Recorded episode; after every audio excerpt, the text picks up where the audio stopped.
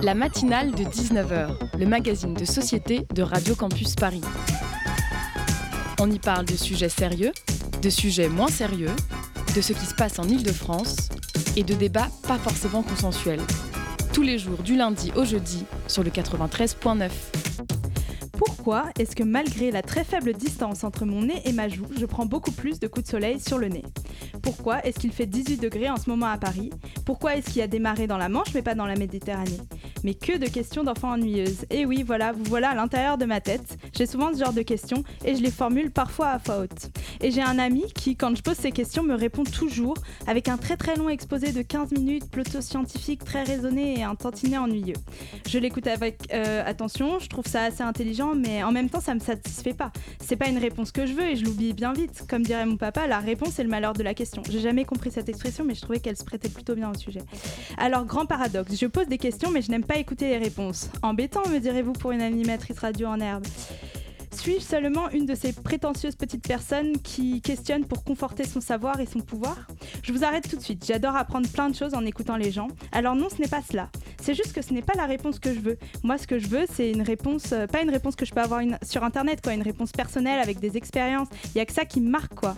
Et puis les réponses scientifiques, elles, cachent, elles gâchent et elles cachent un peu la magie de l'expérience. Alors ce soir, je vous livre mes petites questions du jour pour que vous trouviez vos petites réponses du soir. Comment se fait-il qu'avec certaines personnes, le silence s'installe avec de la gêne alors que ce n'est pas le cas dans d'autres. Comment est-ce que vivent les parents des personnes disparues qu'on n'a jamais retrouvées? Est-ce que le fait d'être jalouse que mon ex se fasse draguer, c'est une réaction naturelle ou une réaction apprise? Pourquoi est-ce que Vernon Subutex me, me déprime? Pourquoi la joie de l'une de mes potes parfois est communicative et parfois me rend folle? Pourquoi les États-Unis et comment les États-Unis peuvent-ils produire des choses aussi bien, des musiques aussi cool et des trucs aussi affreux que les pesticides? Pourquoi est-ce que l'art ne résout pas ce problème? Est-ce que quand on rationalise trop l'amour, on le tue? Combien de jours est-ce que je peux vivre en dormant si peu, genre deux heures? Pourquoi le soleil nous rend plus heureux? Merci pour toutes vos petites réponses intérieures. Maintenant, nous allons écouter les réponses de nos invités.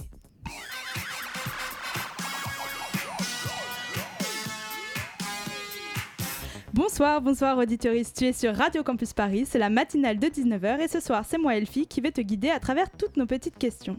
Tout d'abord, nous recevrons Lucas Vidvoé avec Linda et avec lui nous parlerons de la fondation euh, Swim for Change qui promeut l'écologie par le sport. Les cinq cofondatrices nagent pour sensibiliser à la pollution de l'eau par les mégots. Lucas zoomera ensuite en compagnie de Renard Tortue, un groupe qui vient de sortir son double single Tic Tac et qui nous fera un petit live. Et bien sûr, ce sera du bon son et les chroniques de nos deux chroniques heureuses, Rosalie et Marine, pour parfaire le tout. La matinale, c'est tout de suite. La matinale de 19h. Alors, ce soir, Linda est avec moi dans le studio. Bonsoir, Linda. Bonsoir. Et nous recevons Lucas Vidvoé. Bonsoir, Lucas. Est-ce que tu nous entends? Je vous entends bien. Bonsoir à tous.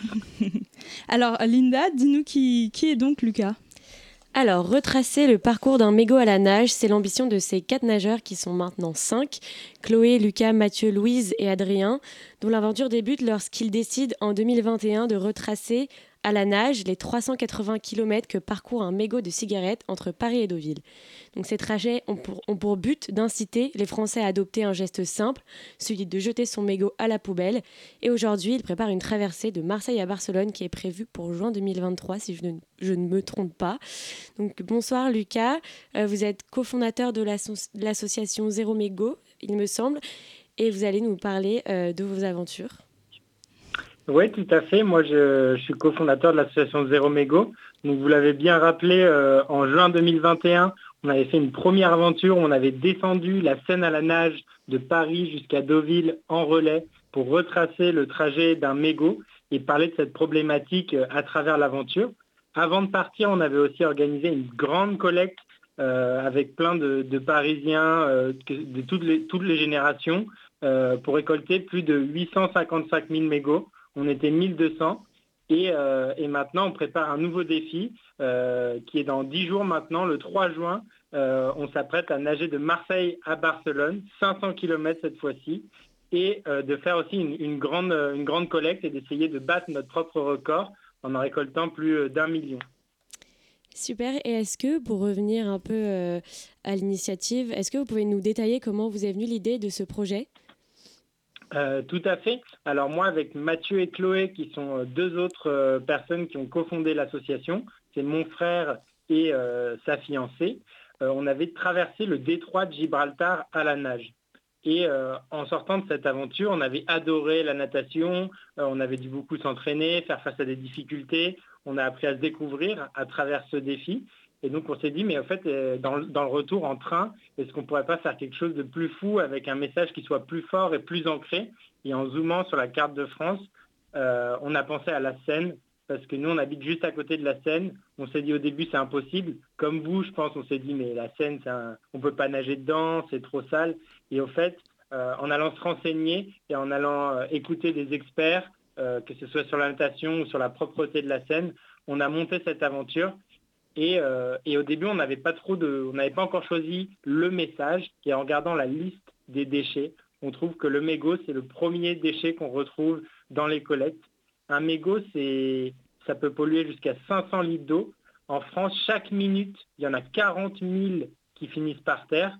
Euh, donc, euh, et c'est une pollution qui à la fois c'est du plastique, mais c'est aussi beaucoup, il y a plus de 2500 substances chimiques euh, qui vont se déverser dans les sols. Et donc c'est comme ça qu'on a eu l'idée de faire cette aventure et de choisir cette problématique. Et pourquoi ça vous a semblé important justement de donner un message derrière votre initiative et parce que vous nous dites on est allé voir la liste des déchets, mais d'où vous est venue l'idée d'aller voir euh, cette liste et pourquoi un message écologique écologiste? Alors euh, l'écologie c'est euh, quelque chose qu'on essaye déjà d'appliquer nous au quotidien et qui nous touche énormément parce qu'en en se renseignant pas mal sur ces sujets, je pense comme pas mal d'auditrices, enfin auditeurs, auditrices, ont on, fait face à une, certaine anxiété.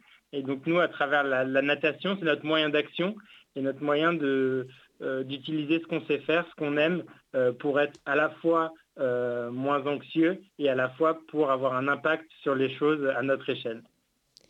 Donc en 2021, vous avez négocié sans relâche pour avoir l'autorisation de nager dans la Seine. C'est donc votre première aventure euh, pour, euh, donc dans le cadre de votre engagement écologique. Est-ce que vous pouvez euh, nous en parler de, cette première, de ce premier trajet oui, tout à fait. Donc ce premier trajet, l'idée c'était de, de, partir de Paris pour arriver jusqu'à la mer à Deauville. C'est 380 km de nage en relais, comme je l'ai dit tout à l'heure. Donc on avait une péniche euh, qui nous servait de camp de base et on nageait chacun une heure. Donc ça veut dire qu'on nage une heure. Ensuite, on rentre sur le bateau, on prend sa douche pour respecter un peu euh, le protocole de santé qu'on avait mhm. mis en place. on mange un petit bout et ensuite on a deux heures pour vraiment dormir, se reposer et se repréparer pour renager. et donc on a fait ça pendant 60, 96 heures et ensuite, on a eu des problèmes d'autorisation qu'on avait demandé au préalable. On avait fait toute une, bataille administrative parce qu'aujourd'hui, c'est interdit de nager dans la Seine. Euh, donc on avait sur le plan de sécurité prévu un plan d'urgence et beaucoup de mesures. Euh, sur le plan de la santé, euh, on avait prévu un protocole précis pour faire face à, à tous ces dangers. Et on a quand même dû batailler administrativement pour avoir le droit de nager. On a eu le droit de nager dans toute la partie Île-de-France pas dans la partie Normandie. Mais pour nous, c'était pas très grave parce que ce qui est plus fort euh, que la c'est le message. Et donc on a continué en kayak parce que c'est ça qui était important pour nous, c'était de continuer à véhiculer le message malgré les difficultés. Qu'est-ce que ça vous a fait, vous, justement, de vous rendre compte qu'il y avait des zones où c'était interdit de nager bah, pour des raisons, je pense, de, santé et de sécurité, mais de se dire qu'on a perdu cette liberté un peu euh, que vous, vous aviez dans vos autres trajets, de pouvoir euh, faire certaines distances à la nage euh, comme on pouvait avant? Bah, C'est sûr que c'est triste de voir un, fleuve qui est aussi beau et, qui est une vraie chance pour, pour tout le, corridor de la Seine d'avoir ce fleuve et c'est triste de ne pas pouvoir y nager. Euh, après, maintenant, il y a des améliorations euh, sur la qualité de l'eau notamment. Et, euh, je sais qu'avec les, Jeux olympiques, il y a cette ambition en 2024 de faire nager les athlètes dans la Seine pour qu'en 2025, il y ait des, petits bassins dans Paris où les, Parisiens pourront potentiellement nager. Donc nous, ça nous a beaucoup attristé de voir qu'il y a des endroits voilà, où, où notre terrain de jeu il est de plus en plus pollué. et on peut malheureusement, on ne pouvait pas y faire grand-chose. Mhm. Donc on a tenté de, de faire ce qu'on pouvait, de, parler d'un sujet, de, de s'engager sur, sur ça. Aujourd'hui, il y a certains endroits où ça s'améliore, d'autres où la situation est, moins bonne, mais on espère que ça va s'améliorer. Et comment vous vous préparez justement au trajet? Vous avez un entraînement? Comment, comment se déroule en fait toute cette, euh, cette préparation euh, à aller nager euh, des longues distances? Alors en effet, il y a, besoin d'une grande préparation. ça fait maintenant un an qu'on s'entraîne assidûment à la nage, mais aussi dans d'autres sports pour pas perdre le plaisir de nager. là maintenant, on est dans la phase de repos, juste avant le défi qui est dans, dans 10 jours, comme on parle le 3 juin. Euh, mais il a fallu euh, s'entraîner euh, cinq, six fois par semaine au cours des, trois derniers mois pour vraiment que son corps s'habitue et accepte le volume de nage et, être habitué à nager en étant fatigué. Donc, ce c'était pas évident, mais on a aussi fait des week-ends intensifs d'entraînement où on s'entraînait deux fois le samedi, deux fois le dimanche, et on se réveillait même la nuit le samedi matin pour pouvoir euh, s'habituer à, se réveiller et à faire du sport. Donc on se réveillait, on allait courir une heure. Et donc ça, c'était des week-ends qu'on appelait des week-ends chocs. Et le but, c'était de, bah, de fatiguer le corps pour qu'il soit habitué à cette fatigue. Euh, et c'est un entraînement avec un coach qui nous envoyait des, séances et qu'on suivait tous un peu à droite à gauche en plus de notre engagement dans des clubs. Euh, il faut savoir qu'il y a aussi un entraînement euh, sur la partie nutrition. On a beaucoup fait des tests et fait des essais pour savoir bah, comment, euh, comment faire en sorte de ne pas avoir de problème de nutrition pendant l'aventure. Vous nous parliez du plaisir de nager justement. est-ce que, bah, est-ce qu'on peut revenir à l'origine de votre premier, de votre première course, comment on peut dire, vos premiers défis. Euh, mhm. Comment est-ce que vous étiez venu à l'idée de même faire cette première euh, euh, traversée tous les trois avant, de, avant l'engagement écologique dont on vient de parler Est-ce que donc, vous avez appris à vous nager, vous êtes tous les trois nageurs et, quelle différence est-ce que vous avez eu aussi à passer de la nage peut-être en, bassin, en, ouais, en, piscine, quoi, à la nage en extérieur? Oui, alors moi j'ai commencé la natation en troisième. Euh, j'aimais bien ça, j'en faisais avec un ami dans un club. Et euh, au lycée, j'ai découvert la natation en eau libre. Je me suis inscrit à une course comme ça au bord du lac d'Annecy. Mm. Et j'ai adoré cette sensation de liberté et le fait que ben, on n'est plus obligé de faire des culbutes dans une piscine et de tourner en rond.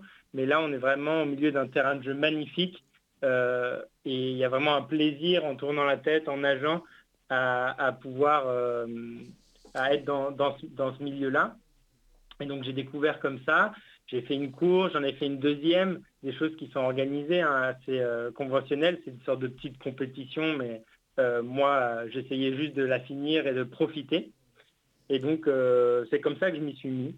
Et en fait, pour recadrer le premier défi qu'on a fait, qui est la traversée du détroit de Gibraltar en octobre 2019, mon frère Mathieu, un des cofondateurs de l'association, a fait un tour du monde en vélo Initialement, il voulait le faire sans moteur, donc il s'était inscrit sur une liste d'attente, une organisation qui fait ça, euh, une liste d'attente euh, pour traverser le détroit de Gibraltar. Mhm. Euh, il avait oublié, et en revenant de son tour du monde, il a un message, voulez-vous traverser le, détroit? Il faut que vous choisissiez votre semaine pour qu'on organise ça. Et là, il a demandé à, à, sa copine qui a tout de suite dit oui. Et moi, j'étais en classe préparatoire. Euh, j'étais encore étudiant à l'époque, donc j'avais pas eu le temps de, pouvoir m'entraîner autant qu'eux. Mais en faisant de la natation avec eux durant l'été, ils m'ont proposé le défi deux mois avant, et donc je me suis entraîné euh, intensivement, même si euh, j'avais pas pu m'entraîner autant à cause de, la classe préparatoire justement. Et vous avez fait d'autres, vous avez fait d'autres traversées à part donc le détroit de Gibraltar avant de vous engager écologiquement? Non, on n'a pas fait d'autres traversées. Sur le détroit de Gibraltar, on a essayé de parler aussi un peu de la pollution des microplastiques euh, et de faire les choses bien. Donc euh, notre but c'était d'y aller en train, euh, sur place d'essayer de consommer des, fruits et, de la nourriture locale, de ne pas avoir de plastique au ravitaillement et de faire un petit article sur la pollution plastique qu'il y a dans la mer Méditerranée, puisque la mer Méditerranée en termes de plastique c'est une des plus polluées du monde mais le message n'était pas incorporé dans l'aventure. Et c'est ça qu'on a voulu faire avec Zéro Mégo, c'est-à-dire que c'est l'aventure qui est au service du message et pas l'inverse. Tout à l'heure, vous nous parliez justement de, cette liberté qu'il y a de nager en, en grande eau et en eau libre. Est-ce que est-ce que vous pourriez nous, dire un, souvenir que vous avez de vos traversées, de quelque chose qui vous a marqué euh, euh, pendant justement ce, tout ce temps où on ne euh, voit pas la Terre, j'imagine Entre... Oui, bah, au détroit de Gibraltar, c'était c'était assez fort puisque je vais vous raconter rapidement une difficulté que j'ai eue auquel je n'avais pas pensé. Mhm. C'est que j'arrivais pas à uriner dans ma combinaison. Donc au bout de deux heures de nage, j'avais hyper mal dans tout le corps. Et vraiment, j'en pouvais plus. J'ai dit, je me suis fait des films dans ma tête. Je me suis dit, mais tu vas pas abandonner pour ça. Ton école, elle t'a donné euh, du temps. J'étais encore en études. Ton école, elle t'a donné du temps pour, euh, pour, euh, pour pouvoir faire cette traversée. Et toi, tu vas rentrer chez toi et tu vas leur dire, excusez-moi, j'ai eu ce problème et, et du coup, j'ai pas fini. Donc, malgré toutes ces pensées, je me suis arrêté et j'ai dit que j'allais abandonner pour pas mettre en péril la traversée de de, des autres qui étaient avec moi, à savoir Mathieu et Chloé. Et, euh, et ma mère m'a dit, non, pas du tout, tu vas pas abandonner, continue. Je, me suis dit, mais elle ne comprend pas ma douleur. Et là, en fait, grâce à l'intervention d'un assistant qui était sur le bateau, qui m'a montré une sorte de technique où il faut faire la grenouille avec ses jambes, j'ai réussi à me détendre. et en fait, après ça, vraiment, j'étais en mode automatique dans la nage. Une fois que j'ai dépassé cette difficulté, ce que je me souviens, c'est juste le plaisir d'être dans les vagues et, mon, comme si mon corps faisait nager tout seul et moi j'étais en train de, bah, de regarder la mer, de regarder les autres et, et je faisais aucun effort en fait.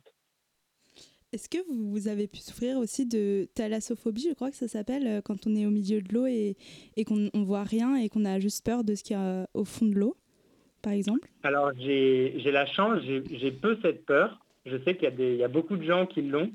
Euh, mais ce qui est marrant, c'est la fois où on a, pour s'entraîner, euh, on a dû nager dans un lac au Kenya où il y avait des crocodiles et des hippopotames. Donc, de prime abord, on se dit, mais quelle mauvaise idée euh, de nager dans ce lac.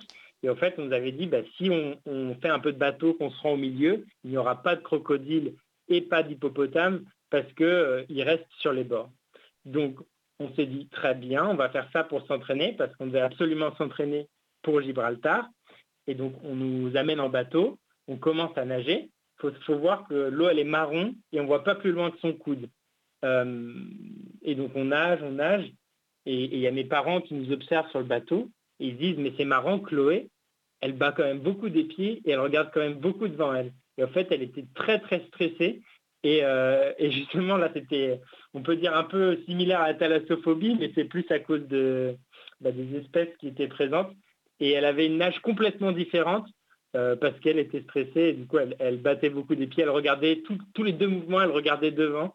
Mais au final, ça s'est bien passé, mais elle avait une nage un peu spéciale. Et dernière petite question sur vos traversées. Après, on, va parler aussi des collègues, des mégots, mais on, mhm. se demandait euh, quelle est l'importance justement d'avoir fait, euh, euh, d'avoir fait ce projet en étant à plusieurs, l'importance du groupe.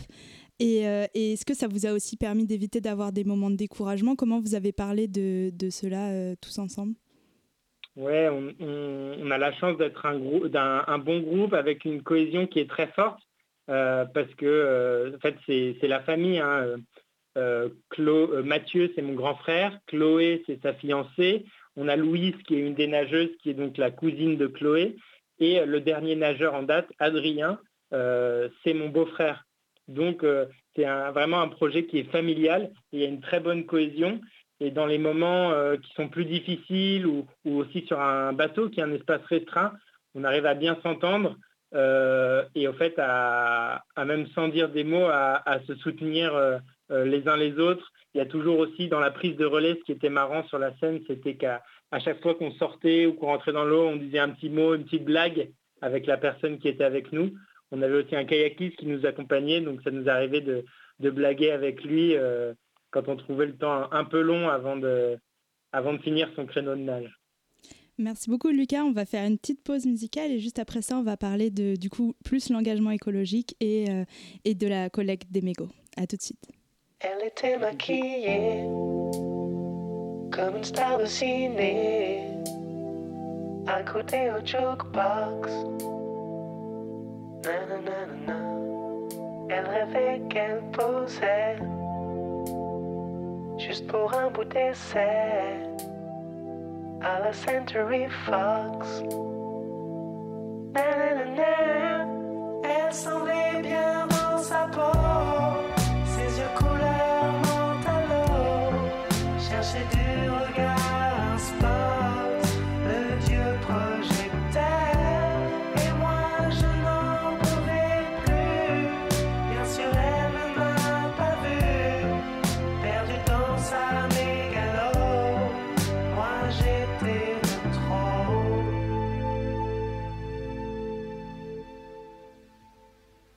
marchait comme un chat qui méprise sa proie ou frôlant le flipper. La chanson qui couvrait tous les mots qu'elle mimait semblait briser son cœur.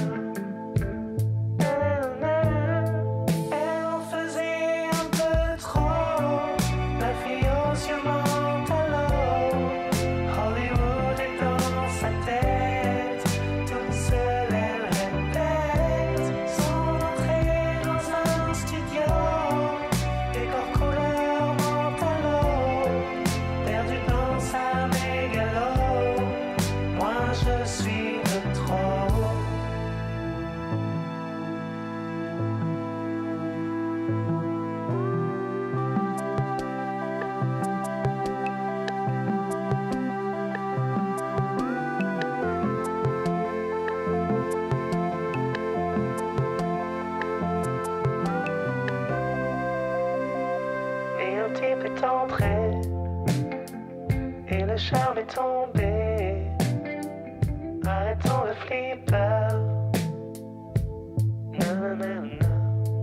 Ses yeux noirs ont lancé De l'agressivité Sur le pauvre jukebox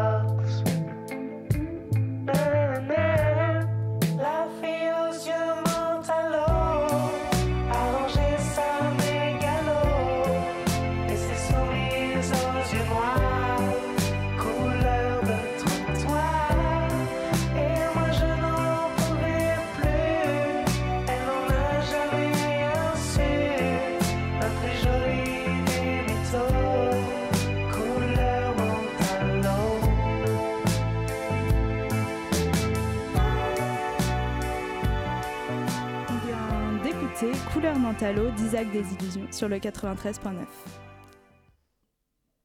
La matinale de 19h. Oui, je suis toujours en compagnie de Elfie et on est avec Lucas. Et on va parler maintenant des actions euh, que vous menez sur le terrain, et notamment les collectes de mégots de cigarettes. Et euh, donc vous en menez une le 3 juin à Marseille. Et votre but est de récolter un million de mégots. C'est bien ça? Exactement, notre but c'est de récolter un million de mégots et de battre notre propre record qu'on avait fait euh, en juin 2021 à Paris. Avec 1200 bénévoles, on avait récolté 855 000 mégots en trois heures. Euh, donc là, euh, ça va être de, de- de calquer ce modèle. Donc on s'est appuyé sur des associations locales. Il y a pas mal, il y a beaucoup d'associations à Marseille. Donc il y a aussi des associations étudiantes. Euh, et ça c'est assez important. L'idée c'est de, mobiliser euh, plusieurs universités. Euh, il y a un point de collecte qui est géré par les étudiants. Mais il n'y a pas que les étudiants. Il y a toutes les générations et c'est ça qui était beau dans, cette collecte en 2021 et qu'on espère refaire en 2023, c'est que c'était une collecte intergénérationnelle dans, toute la ville. Et sur l'organisation, il il y aura 10 points de collecte et on va répartir les bénévoles en fait, sur chaque point. Euh, il y aura un responsable dans chaque point. Euh, les gens pourront alors récolter les mégots avant qu'ils soient tous ramenés à un village euh, au niveau de, de l'esplanade Bargemont à Marseille pour faire le décompte final. Et en attendant le décompte, il y aura des animations.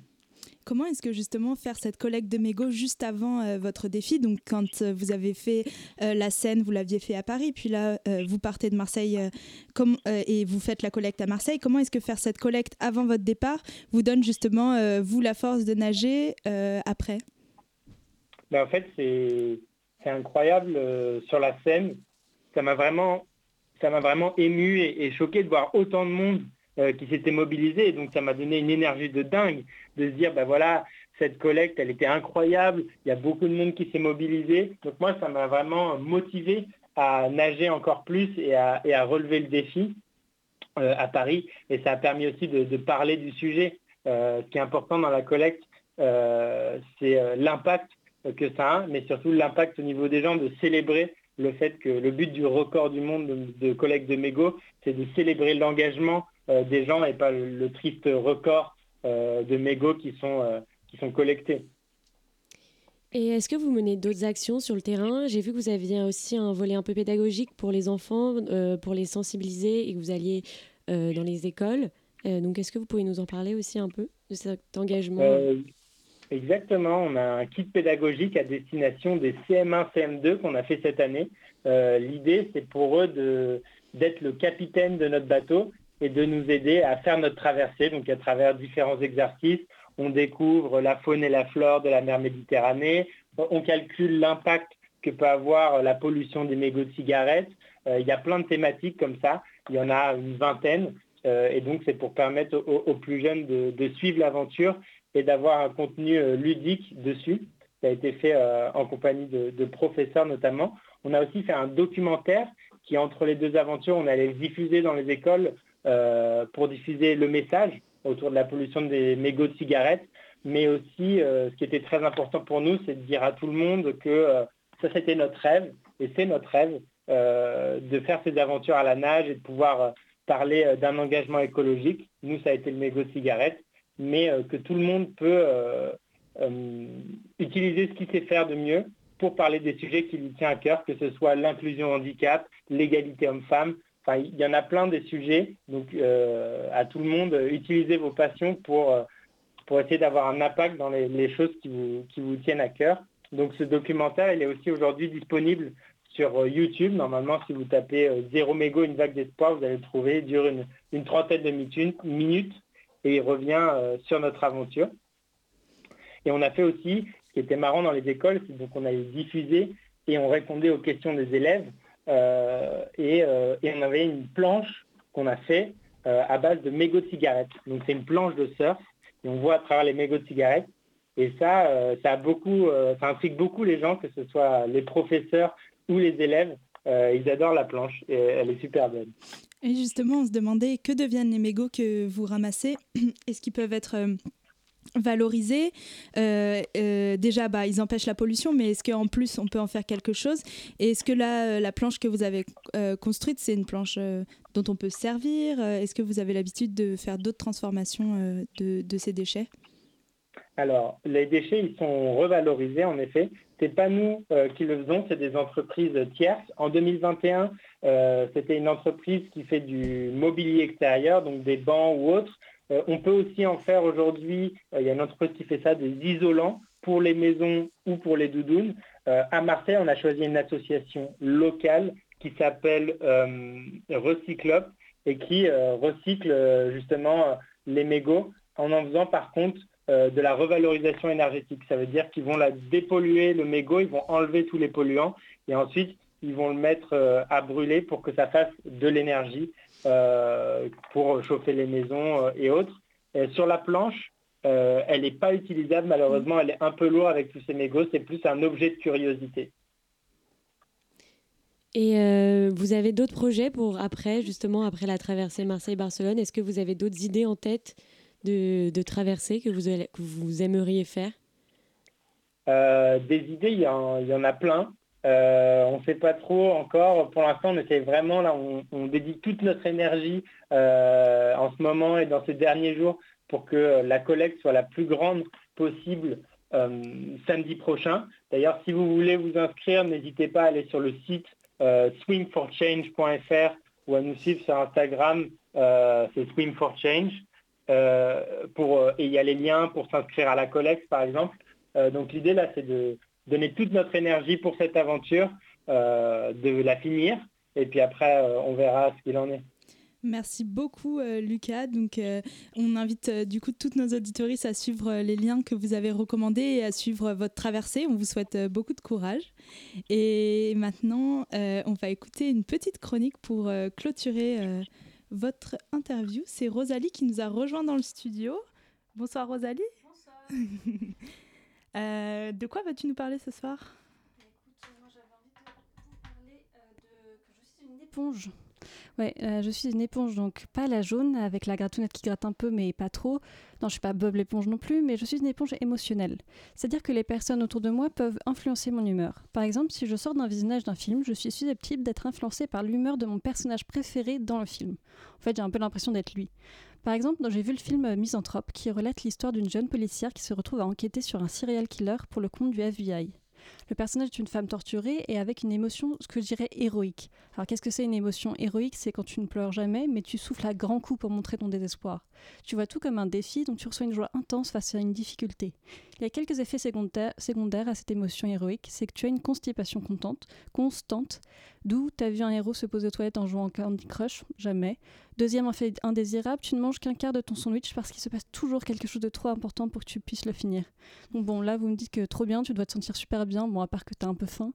Et ouais, moi j'ai l'impression d'avoir mon, mon destin en main et de toutes ces conneries d'héroïne principale quand je sors d'un film comme ça.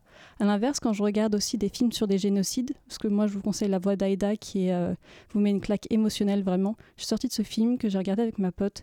On est resté debout, muette, face à l'autre. On aurait dit deux âmes qui errent quelque part. Vous aurez regardé dans le blanc de mes yeux, vous aurez retrouvé au fond mon cerveau qui crie à l'aide. Retrou- Alors on va revenir un peu au sujet. Je- Donc je suis une éponge aussi pour les avis. Heureusement, je suis au courant parce qu'à chaque fois que quelqu'un me donne son avis, je vois en moi changement de mentalité et je suis contente de pouvoir me mettre une barrière et dire Attends, attends, juste deux secondes, réfléchis parce qu'elle est en train de dire comme une énorme connerie. Toi, t'es genre Ouais, ouais, carrément, ça doit être trop et de ça. Donc, si je me mettais pas de barrière, je pourrais croire vraiment, mais n'importe quoi. C'est assez flippant parce qu'il y a trop d'avis partout. Moi, je suis souvent perdue à me dire Mais merde, mais qu'est-ce que c'est chiant d'avoir un avis? Surtout que je trouve qu'on est dans une société où on doit toujours avoir un avis sur tout. Et moi, je sais rien à part que j'ai tout le temps faim mais tout le temps. Ma mère m'a dit un jour, bah toi tu vas coûter cher à ton mari. hein. Et 30 minutes après, elle a regardé mon frère dévorer des livres et elle lui a dit, j'espère que tu auras un bon boulot parce que ça coûte cher les livres. C'est la pire phrase sexiste qu'on médite. Parce que ça venait de ma mère qui se dit féministe et qui est chef d'entreprise. Le modèle de la femme indépendante par excellence qui ne voit pas sa fille devenir indépendante. Complètement absurde. Alors étant petite, moi j'allais dans le bureau de ma mère et je jouais à travailler comme je voyais ma mère travailler. C'est-à-dire surbooké.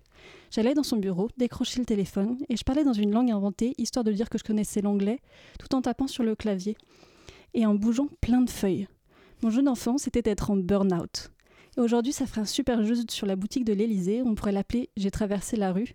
Ou après, Mattel pourrait s'embraser dans, dans cette tendance et puis on retrouverait la Barbie en burn-out avec des cheveux en pagaille et du maquillage qui déborde.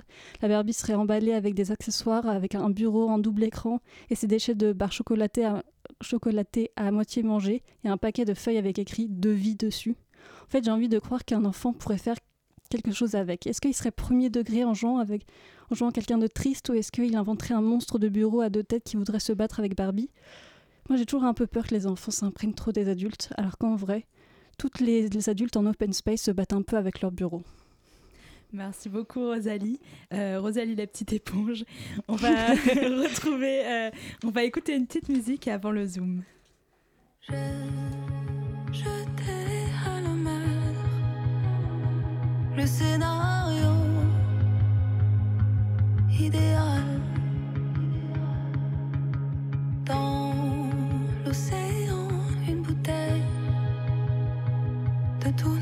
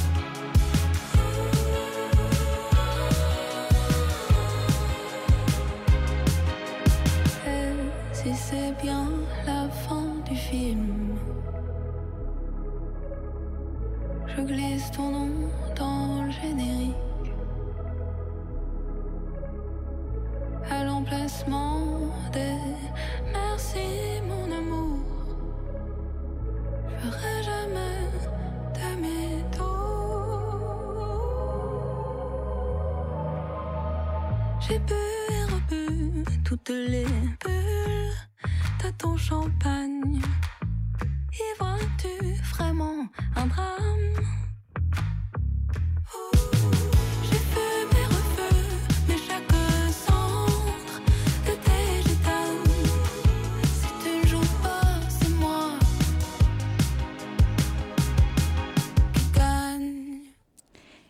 sur le 93.9 FM, on vient d'écouter Fin du film de Hélène Sio. Et tout de suite, c'est l'heure du Zoom. Le Zoom, dans la matinale de 19h. Et pour le Zoom de ce soir, Lucas m'a rejoint dans le studio. Bonsoir Lucas. Salut Elfie, ça va? Bah super. Et alors, euh, est-ce que tu veux nous introduire euh, Renard Tortue, tes Bah invités de ouais, carrément, on est avec Renard Tortue, salut Salut. Ça va? Salut. Ça va et toi? Bah écoute, ça va. Euh, Renard Tortue, donc euh, votre actu, vous avez sorti le 21 avril un maxi. Alors un maxi, c'est ni un single ni un EP, c'est entre les deux. Dans votre maxi, il y a deux single. sons, donc tout à l'heure et vite. Et vous dites sur Instagram pourquoi remettre à tout à l'heure ce qu'on peut écouter vite? Alors bah j'en profite pour vous poser la question pourquoi remettre à tout à l'heure ce qu'on peut écouter vite? Bah, c'est une bonne question. Je pense que la meilleure manière d'y répondre, c'est d'aller écouter le maxi. À Et mon bah, avis. et bah d'aller écouter maxi. Alors, Renard Tortue, euh, qui est qui Comment vous êtes rencontrés? Qui est Renard? Qui est Tortue? Et d'où vient ce, ce nom de, de- de groupe? Bah alors euh, Louis c'est le renard et euh, moi je suis la tortue du coup on est des potes d'enfance vraiment on se connaît depuis euh, qu'on a Huit piges. 8 ans on va Ouais. dire et euh, Au début, on pouvait pas se saquer avec Nils. On, on, on traînait pas ensemble dans la cour de récré et tout. Mais après, on, euh, on a appris à se connaître et euh, bon, on a fait plein de trucs ensemble, C'est du ça. théâtre, euh, du du violon conservatoire, conservatoire euh, puis les 400 coups quoi Ouais, On- surtout ça aussi. surtout ça et on a vraiment commencé à se connecter ouais, au collège et tout et euh, depuis bah on, on a monté ce projet qui s'appelle Renard Tortue le nom en fait est arrivé quand on avait 18 ans à peu près mhm. Au début, ça s'appelait Le Renard et la Tortue, ce qui était un peu long. ce qui était un peu trop fable aussi. Ouais, Ouais, c'est ça, Fable de la Fontaine. Et euh, à force, en fait, les... on commençait à faire des concerts dans des bars et tout, et les gens nous appelaient plus Renard Tortue, et du coup, c'était plus simple, et euh, on trouvait que ça sonnait mieux, et, et du coup, c'est resté quoi. Et donc, Ouais. c'est à partir de quel âge que vous avez commencé à, à faire du son, à, à enregistrer pour la première fois? Du- Mm. euh, bah, ça fait pas. En vrai. euh, Ouais, du studio, du studio vraiment, enfin, que ça s'est un peu professionnalisé où on s'est dit, vas-y, on va, on va enregistrer, euh, faire des maquettes, etc. Ouais, je dirais 19 ans, un truc comme ça. Ouais. Mais après, en soi, on a commencé, euh, on a commencé à rapper, on va dire, vers, euh, vers 16 ans, un truc comme ça. Ouais, c'est ça. Puis moi, je commençais euh, déjà à faire un peu des prods ouais. dans, dans ma chambre et tout euh, quand j'avais 14-15 ans. Mais au début, c'était un peu timide, quoi. C'était un peu en mode euh, j'expérimentais et tout. Et après, euh, au fil du temps, on a commencé à vraiment, euh, à force de faire des petits concerts dans des bars, d'avoir des retours de nos potes et tout, on s'est dit, vas-y, euh, c'est cool si on commence à, à vraiment enregistrer des morceaux, à les sortir et tout. Alors, par rapport à votre style musical, comment vous vous définissez? Parce que j'ai vu un peu de, de Mm. tout sur votre style, Ouais. euh, de la variété française, pop, hip-hop, rap, Ouais, ouais, ouais. French, indie. Euh, où est-ce que vous vous placez? On sait pas Bah trop. ouais, c'est une bonne question. hein. Nous-mêmes, on sait pas trop. Je pense que c'est pour ça qu'il y a eu autant de, de catégorisations euh, Et que les gens nous posent autant la question. Ouais. ouais. Mais bah, en vrai, c'est un, un peu tout ce que tu viens de dire. euh, on... Nous, au tout début, on a commencé, on a commencé par, par le rap, mais très rapidement, en fait, on s'est, on s'est rendu compte qu'on était attiré quand même par euh, les mélodies et par, par, le, par chanter, en fait. Et, euh, et puis, depuis tout petit, on entend euh, de la chanson française chez nous. donc voilà, forcément, ça, ça, nous, ça a infusé en nous, quoi. C'est ça. Et puis après, nous, on écoute. Enfin, Nils, surtout, il m'a vachement ouvert ouais, à tout, tout ce qui est musique électronique. voilà, je sais pas, les Daft Punk, Justice, Toute la French euh, Touch, toute la French. Touch, etc. Et Aujourd'hui, on se, plus- on se pose plus trop la question de qu'est-ce qu'on fait comme style. En vrai, on, Ouais. on crée vraiment ce qu'on aime et, euh, et c'est ça qui, qui fait ce truc. Enfin, c'est vraiment un mélange de toutes nos influences, quoi. Bah écoutez, on peut faire une petite pause musicale, mais une petite pause musicale spéciale, parce que vous allez nous interpréter euh, tout à l'heure, du coup. Allez. en live. Ok. Let's go. C'est parti.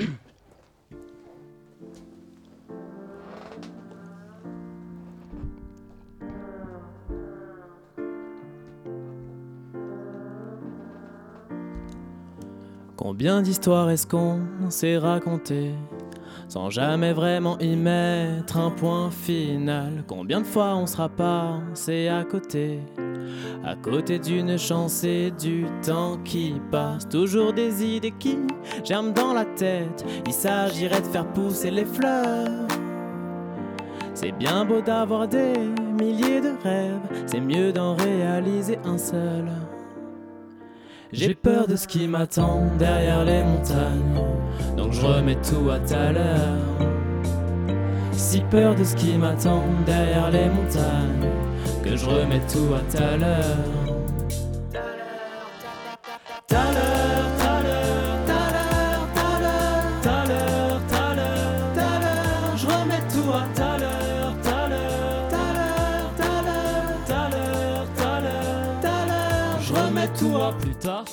Putain, au début c'était juste une taf et puis maintenant, putain. Pour dormir, il m'en faut plus d'un 8 ans coincé dans lit d'hôpital à me demander quand j'en sortirai, quand j'en sortirai. Je ferai des grandes choses, j'ai grandi, les choses se sont empirées. T'es même pas capable de finir un EP, non. Y a toujours un appel, toujours une bonne raison de dire demain je le ferai pour ne rien branler de l'après-midi seulement après. Salut Les regrets reviennent à l'appel, tout ce que t'as pas fait s'accumule et tous tes réveils sont des rappels. Arrête un peu. Tu dis que c'est de la flemme, moi je sais que c'est de la peur. Arrête un peu. Tes excuses toutes faites, je les connais par cœur.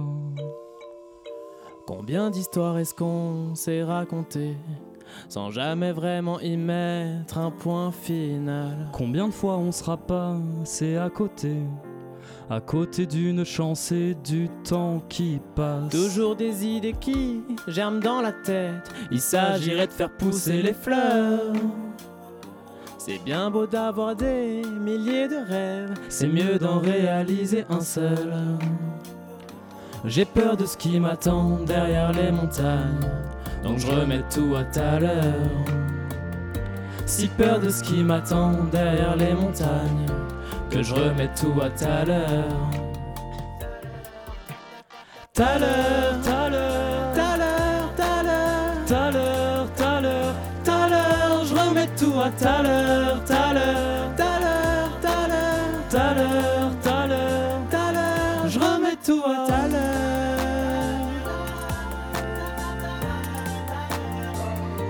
Je remets tout à à l'heure.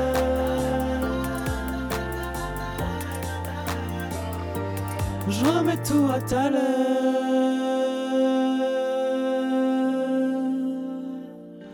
Je remets tout à l'heure.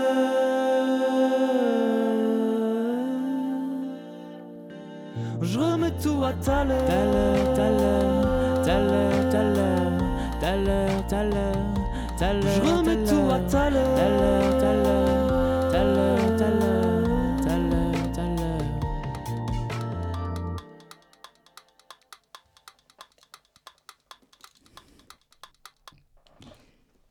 C'était tout à l'heure en live, euh, bravo Merci. Merci beaucoup. Tout à l'heure en live de Renard Tortue, donc le premier son de votre maxi qui est sorti euh, le 21 avril. Alors ça. pourquoi euh, avoir sorti un, un maxi, parce que c'est un format qui est assez inédit, pourquoi pas avoir sorti un single ou un, un EP Bah en fait, euh, on avait ces deux morceaux-là euh, qui se suivaient assez bien. En fait, on, quand on a, on, a, on a commencé par euh, composer tout à l'heure, et justement, on avait ce petit bruit de métronome qui arrivait à la fin, Ouais, qu'on entend là juste à la fin. Et, qu'on entend à la fin, et je sais plus, c'était, on était en studio, et, en fait, disait, on l'a mais ça- trouvé cool, ouais. Ouais, on se disait, ah, ça peut être cool de l'enchaîner, et que ça De soit un truc peu plus euh, rapide. Que ça soit le seul élément qui reste en fait et qui fasse un lien vers une nouvelle prod. Et, euh, et en fait, après, euh, Walby, du coup, le mec avec qui on taffe, du coup, la Méduse, euh, qui, euh, qui est avec nous en studio tout, la plupart du temps, il a commencé à un peu décaler le métronome afin à tester des trucs et en fait ça a donné une, une rythmique un peu un peu plus rapide. et du ouais. coup, on s'est dit, ah, c'est cool ce contraste de de tout à l'heure où tout est lent et on parle du fait de remettre au lendemain. Et là, maintenant, faut aller vite. Et on se disait, putain, c'est trop bien. euh, les, les deux morceaux s'enchaînent et en même temps, il y a une espèce de dualité. Et vu qu'on est deux, je sais pas, on trouvait ça intéressant de revenir avec ce double morceau, quoi. Et alors, Ouais. Comment est née euh, cette idée de, de faire un maxi? Parce que vous avez sorti un EP avant, et comment est née euh, cette idée de, de sortir ce maxi? Bah, parce que ça faisait longtemps déjà qu'on n'avait pas sorti grand chose. Ouais, c'est ça. Et du coup, ça allait bien avec le fait que bah, Ouais. de, dire, de dire ce morceau de Louis et moi, on on met beaucoup de temps avant de, de faire un morceau. C'était bien de revenir avec ce morceau qui parle de la ça- procrastination, quoi. Ouais, c'est ça, ça nous tenait à cœur de revenir avec un truc euh, un peu réel de notre vie de tous les jours, quoi. De... Enfin, ce message de vas-y, on, on s'est assez. Ouais. euh, Enfin bon, on a assez remis à tout à l'heure et donc du coup, maintenant, euh, on trace, quoi. Parce que ça, aussi, on est sur la, euh, voilà, on est un peu sur la route de, du nouveau projet Ouais. qui normalement devrait être un album. Et donc, C'est du ça. coup, euh, donc, du coup, voilà. On En plus, ça nous de- tenait aussi à cœur de faire un double clip. Ça faisait longtemps qu'on en parlait. aussi, On ouais. se disait, putain, c'est trop bien. euh, du coup, de revenir aussi avec un, un double clip. euh, Bah, ça plus fort. ouais. Du coup, vous avez un peu anticipé une de mes questions, parce que. en, écoutant et en voyant la cover aussi de, votre maxi, même euh, votre nom de groupe Renard Tortue, il y a quelque chose qui est euh, assez centré sur le temps. Et je voulais vous demander, euh, est-ce qu'il y a une volonté dans tous vos sons, vos projets, de raconter quelque chose par rapport au, au temps? Pas forcément dans tous les morceaux. Là, justement, c'était c'était un moyen de d'accentuer ce côté-là. avec en plus, il y a un peu ce côté bah, renard tortue. T'as la tortue qui est un peu lente, plus plus fonce des et euh, le renard. Non, lentement mais sûrement. lentement mais sûrement. Telle est Et la devise. Ouais, et le renard un peu plus, un peu plus vif, un peu plus euh, malin, un peu, un peu vicieux, tu vois. Mais bon, après, ça c'est quand on, on schématise, quoi. C'est ça. Mais donc oui, il y avait bah. En fait, je pense le truc, le parler du temps, c'est vraiment sur ce, sur ce maxi-là où on trouvait ça intéressant. C'est pour ça qu'on l'a appelé Tic Tac. Et parce qu'à l'intérieur, Mhm. voilà, t'as t'as l'heure euh, et vite, ou donc t'as l'heure, on parle de la procrastination. Et vite, on parle vraiment de. De ce, enfin, aussi de la pression qu'on peut nous mettre euh, dans la vie de tous les jours, tu vois. De, euh, il faut être efficace, euh, il faut aller à l'essentiel, euh, il faut faire les choses rapidement. C'est ça. Enfin voilà. Et Puis il y a un paradoxe où bah, des fois quand tu fais tout un peu trop vite, tu fais mal les choses et du coup Mm. tu prends pas le temps de bien, bien faire les trucs et on trouvait ça intéressant comme thématique. Après c'est pas la thématique globale de notre projet. On parle aussi d'autres enfin, d'autres trucs dans nos autres morceaux. Ouais, mais, carrément. Et là, du coup, j'ai l'impression que dans vos deux morceaux, vous mettez en avant euh, les désavantages justement de- d'aller trop vite ou d'aller trop lentement. Est-ce que vous avez aussi pensé aux, aux avantages de ces deux?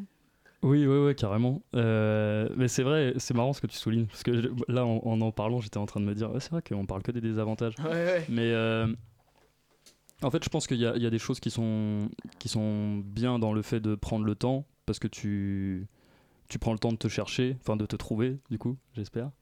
Et, euh, et de savoir où, où est-ce que tu veux aller. Mais il y a aussi beaucoup euh, d'avantages, à, hum, notamment dans le milieu du rap. Nous, on traîne avec beaucoup de. Enfin, tout notre entourage, la plupart, c'est des, rappeurs. Et on voit la façon de créer, elle est totalement différente de la nôtre. Où eux, ils vont vraiment. euh, ils font une session studio. le- à la fin de la session studio, il faut qu'il y ait un son, tu vois. Faut que Ouais, ils enregistrent truc, direct euh, le morceau, limite c'est définitif et tout. Et et il y a un truc très efficace et très spontané aussi que tu peux avoir dans, dans cette façon de créer là, qui moi je trouve est grave intéressant et on le retrouve euh, vachement dans la nouvelle génération. Mais euh, nous, on s'est juste rendu compte que ça nous que ça nous convenait pas en fait, enfin que on, on, on fonctionnait pas comme ça. Louis et moi, on a besoin, en plus, comme on est à deux, on n'a Ouais. pas forcément tout le temps. euh, c'est pas euh, dès la première minute de création qu'il y a l'alchimie, ça peut prendre du temps.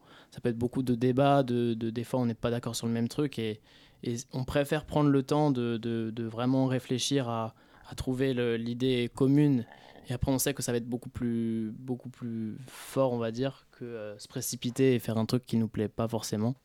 Mais après, il y a aussi, euh, il y a aussi ouais, euh, un truc cool dans le fait de, des fois, ne pas réfléchir et, et, Ouais, clairement. et foncer, tracer, aller droit au but. Et... Et puis souvent aussi, tu as une longue période d'attente ou, de, euh, ou alors de panne d'inspi, enfin voilà ce truc de la page blanche, je sais pas. Mais pour. Donc ouais, je sais pas, tu vas passer deux heures avec une prod en, en boucle, tu vas rien gratter. Et par contre, le lendemain, en 10 minutes, tu vas écrire un couplet, un refrain, tu vois. Et donc du coup, c'est aussi parce que tu galères et parce que tu passes du temps, Mhm. je pense qu'il y a, il y a cet aspect-là que des fois, tu as des fulgurances et que, euh, Carrément, que c'est parce que tu t'es cherché énormément avant, que tu as, essayé de commencer à, à trouver un peu ton style, que après il y a une magie qui s'opère. quoi. Et alors en parlant de trouver son style, d'inspi aussi, euh, du coup c'est quoi un petit peu vos influences? Parce qu'il me semble que c'est dans, dans Vite où vous parlez de Aznavour, de Tupac, Ouais, dans votre EP Putain de robot, je crois que vous faites une référence à Népal, il me Ouais. semble à un moment. Ah ouais, ouais, coup, bien vu. euh, Carrément. T'as capté la rêve. Bon, en vrai, Ouais. euh, en vrai, on écoute là les trois artistes que tu viens de, que tu viens de citer. Bah, c'est ça, on est plein de paradoxes parce que voilà, nos- nos parents écoutaient beaucoup de chansons françaises et en même temps, on a grandi dans une, dans, en banlieue, ça écoutait beaucoup de rap. Aussi, une génération, on écoutait énormément de, de rap.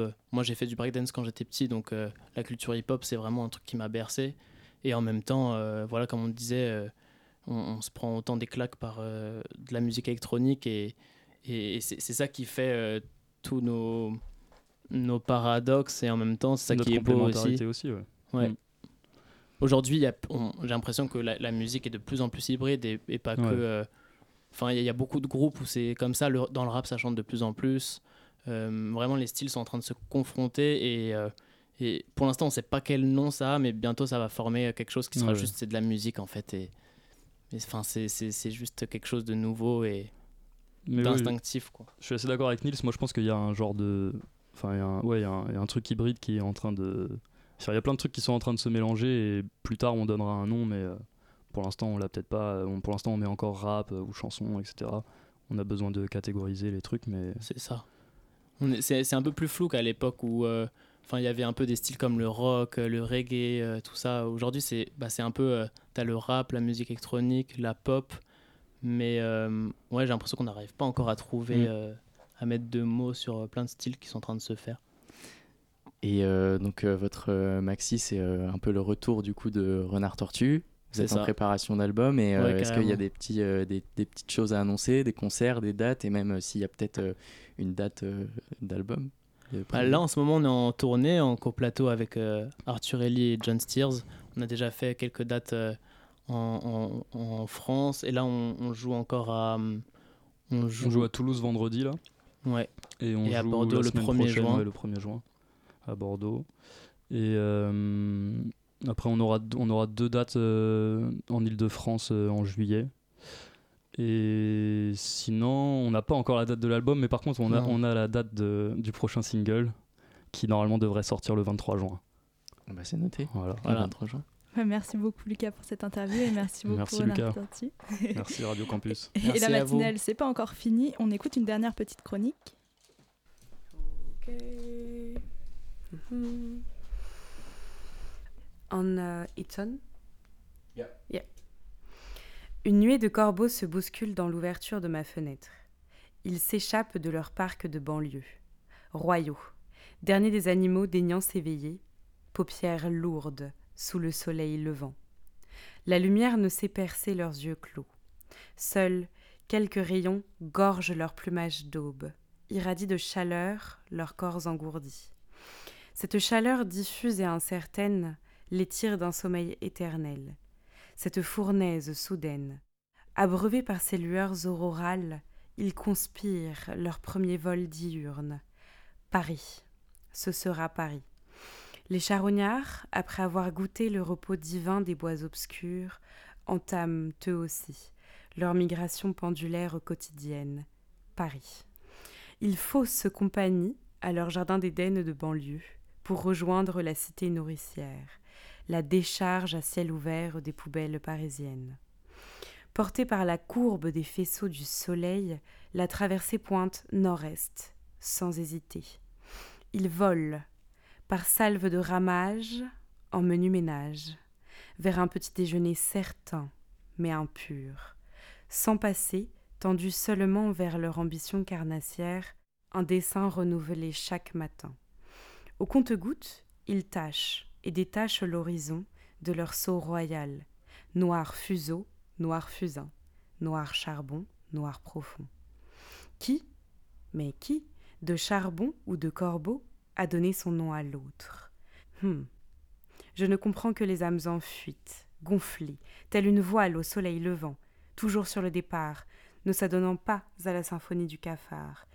Toujours, il y a urgence de partir là-bas, là-bas, peu importe où ça puisse être, tant que c'est par-delà les immeubles, par-delà cette montagne d'albâtre dissimulant les possibles, peu importe le cap, tant qu'il enclenche le mouvement. Il faut aller voir, derrière les tours urbaines, ce qui se cache encore. Là-bas, c'est ce qui vous aimante, où miroite le mystère qui broie tous les désirs, en prenant garde de n'en épargner qu'un, celui d'aller voir. L'unique destinée gît en fer forgé, saillant, sanglant, écorché de son arrachement aux autres. Partir empêche de fonder. Je me souviens de son regard, quand il m'a balancé ça. Rester empêche de vivre, aurais-je dû lui répondre.